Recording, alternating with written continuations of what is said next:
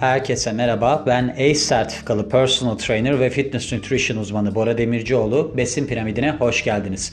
Bu bölümümüzde egzersizden önce hangi tür karbonhidratlar tüketilmelidir? Ondan bahsedeceğim size. Çünkü bazı karbonhidrat türleri var ki çok sağlıklı olarak lanse ediliyor. Fakat zamanlama yanlış olduğu zaman sportif performansınızda düşüş yaşayabilirsiniz. Mesela spor yaparken sürekli olarak içeriye gidip tuvalete girip tekrar geri gelme durumlarınız olabilir. Ben bunları yaşamış birisi olarak size bu bilgileri aktarmak istedim ki kafanız karışmasın. Çünkü benim kafam çok karışmıştı. Şöyle düşünüyordum hep. Ben çok sağlıklı besleniyorum. Bana söylenen her şeyi yapıyorum. Ama gene de kendimi çok huzursuz hissediyorum. Burada bir durum var ama işte sizin bu noktada kalmamanız, bunun devamını getirebilmeniz için yani Yeniden Sev Beni diye bir film vardı. Reconstruction diye. O Reconstruction filminde ya da David Lynch filmlerinde de öyledir. Bir böyle bir hikaye gider bir yere kadar bir yerde bir kalır. Film başka bir yere sapar. Siz o filmdeki o noktada kalmayın işte. Tamamen böyle bir akıcılığı olan bir filminiz olsun istiyorum. O yüzden de bundan bahsediyorum size. Her ne kadar sizin gücünüz ve genel zindelik seviyeniz egzersiz performansınızda büyük rol oynasa da beslenmenin rolü çok büyüktür. Hatta şöyle şeyler vardır biliyorsunuz. Antrenman aslında bu işin çok küçük bir kısmı. Sonuçta haftada 5 saat antrenman yaparsın. Kalan zamanda doğru beslenmezsen hiçbir zaman vücudun gelişmez diye. O noktadayız bu cümlede. Antrenmandan veya herhangi bir müsabakadan önce doğru besinleri tüketmek iyi bir performans sergileyebilmeniz açısından son derece önemlidir.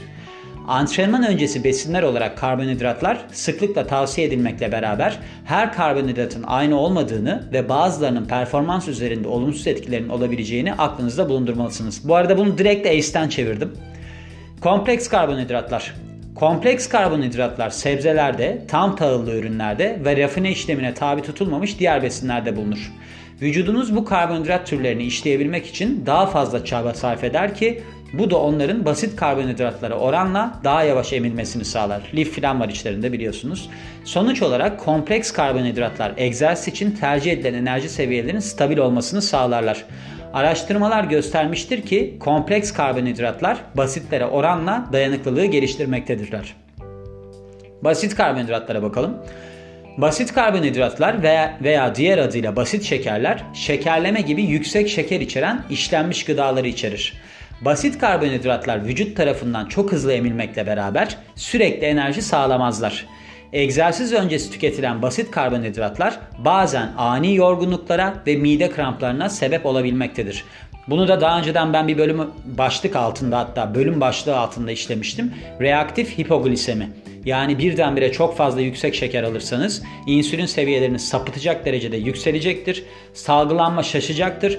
Bir noktadan sonra insülin çok fazla olmasına rağmen şeker olmadığı için bu sefer ne olacak? Mevcut şekeri de çekip sizi bayıltabilir bile. Böyle bir garip titrek bir hale gelirsiniz. Egzersizde de bunu yaşamanız pek hoş olmaz.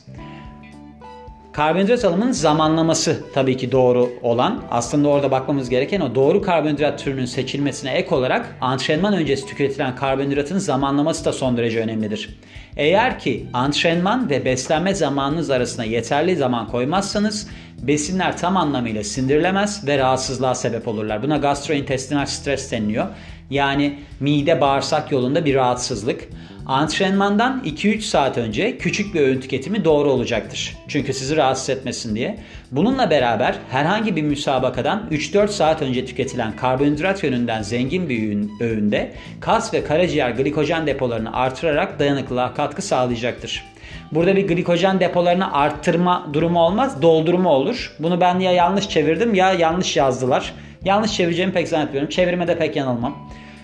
Sporcu bir müsabaka veya önemli bir antrenmandan 4-6 saat kadar önce bir öğün yiyerek mide bağırsak rahatsızlığını önlemeyi ve performansını en üst noktaya çıkarmayı hedeflemelidir. 4-6 saat iyi bir süre bu arada. 4 saat iyidir hatta öyle söyleyeyim. Çok yüksek böyle acayip yemek içeren bir öğün tüketmiyorsanız. Yemek yedikten 4 saat sonra besinler tam olarak sindirilmiş bakın söylüyor zaten ve emilmiş olurlar ve karaciğer kas glikojen depoları en tepe noktalarındadır. Bu nasıl bir mantık onu tam çözemedim. Yani buradaki şey herhalde düz biz normal besleniyoruz ve sonrasında böyle bir şey gerçekleştiği hesabından geliyor. Yani biz ketojenik besleniyorsak 4 saat öncesinde bir şeyler yememiz tam tepe noktasına ulaştırmaz. Bunu günlük bir şekle dönüştürürsek öğlen antrenman yapan sporcular sağlıklı karbonhidratlar yönünden zengin bir kahvaltı, sabah erken saatte antrenman yapan sporcularsa yatmadan önce karbonhidrat yönünden zengin bir atıştırmalık tüketmelidir. Katılmıyorum. Neden katılmıyorum? Şöyle katılmıyorum. Siz eğer ki yatmadan önce karbonhidrat yerseniz bu sizin gece salgılanan büyüme hormonunu ki bunu da daha önceden bölümlerde ben koydum. Büyüme hormonunun salgılanmasını sekteye uğratır. Büyüme hormonu sekteye uğrayan bir kişi de kas onarımını tam gerçekleştiremez ve yağlanır. O yüzden şöyle olması daha doğrudur. Diyelim ki siz böyle çok ciddi spor yapan birisiniz. Akşam 10'da yatıyorsunuz ve sabah 6'da kalkıyorsunuz. Sabah 6'da kalktığınızda siz oruç tutmuş vaziyette olacağınızdan ve buna gelemeyen birisiyseniz eğer mesela saat siz demek ki 4'te kalkacaksınız saat kurup bir şeyler yiyeceksiniz yatacaksınız ondan sonra saat 7'de ya da 8'de spora başlayacaksınız. Mantığının bu olması lazım. Bunu daha önceden biz çok denerdik. Ey gidi günler böyle bir mahalle arası spor salonuna giderdim orada konuşurduk bunları. Böyle olması çok daha doğrudur. Yani o bilgilerin yanlış olmadığını biraz tabii o alaylı bilgiler de olsa şu anda da anlıyorum. Bazı araştırmalarsa antrenmandan 30-60 dakika önce göreceli olarak az miktarda karbonhidrat protein içeren atıştırmalıkların örnek olarak 50 gram karbonhidrat ve 5-10 gram protein antrenman sonuna kadar glikoz kullanabilirliğini artırdığını ve egzersiz sebepli protein yıkımını azalttığını iddia etmektedir.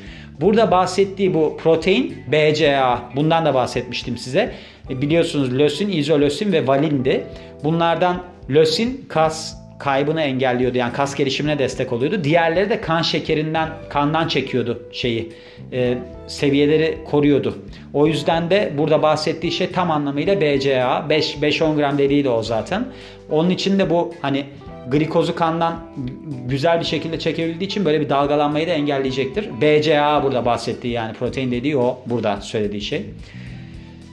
Tüketilen atıştırmalığın miktarı ve zamanı sporcuya göre değişim gösterebilmektedir. Genel bir kural olarak sporcular atıştırmalıkların kendileri üzerindeki etkilerini gözlemlemeli ve buna göre davranmalıdırlar.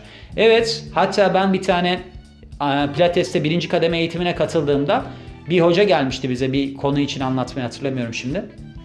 O demişti ki çok iyi bir koşucu vardı. Koşmadan önce yarım ekmek köfte yerdi ve ondan sonra da koşardı. Şimdi yani ben yarım ekmek köfte değil bir tane ağzıma kahve diyorum köfte atsam dalağım şişiyor bir şeyler oluyor midem ağrıyor filan. Evet yani insanlar fark ediyor. Burada bahsettiğim size anlattığım genel olarak yapmanız gereken. Çoğu kişi de bu durum yürüyor. Ben çok insanla çalıştım şimdiye kadar. Çok insan gördüm. Kendim to- totalde yani 20 yıla aşkın süredir yapıyorum bu sporu. Özellikle vücut geliştirmeye çok ben hani ilk başlarda takıntılıydım. O yüzden de bu tarz bir yaklaşım özellikle 4-6 saat önce hatta 4 saat diyeyim 4 saat önce eğer ki yemeğinizi yemiş olursanız hem yağ yakımınız daha aktif olur, daha öne çekilir, daha rahat yağ yakarsınız. Hem de böyle midenizde, bağırsaklarınızda filan rahatsızlık hissetmezsiniz diyorum ve bu bölümü de noktalıyorum. Beni dinlediğiniz için çok teşekkür ederim. Ben Bora Demircioğlu. Yeni bir bölümde görüşmek üzere. Hoşçakalın.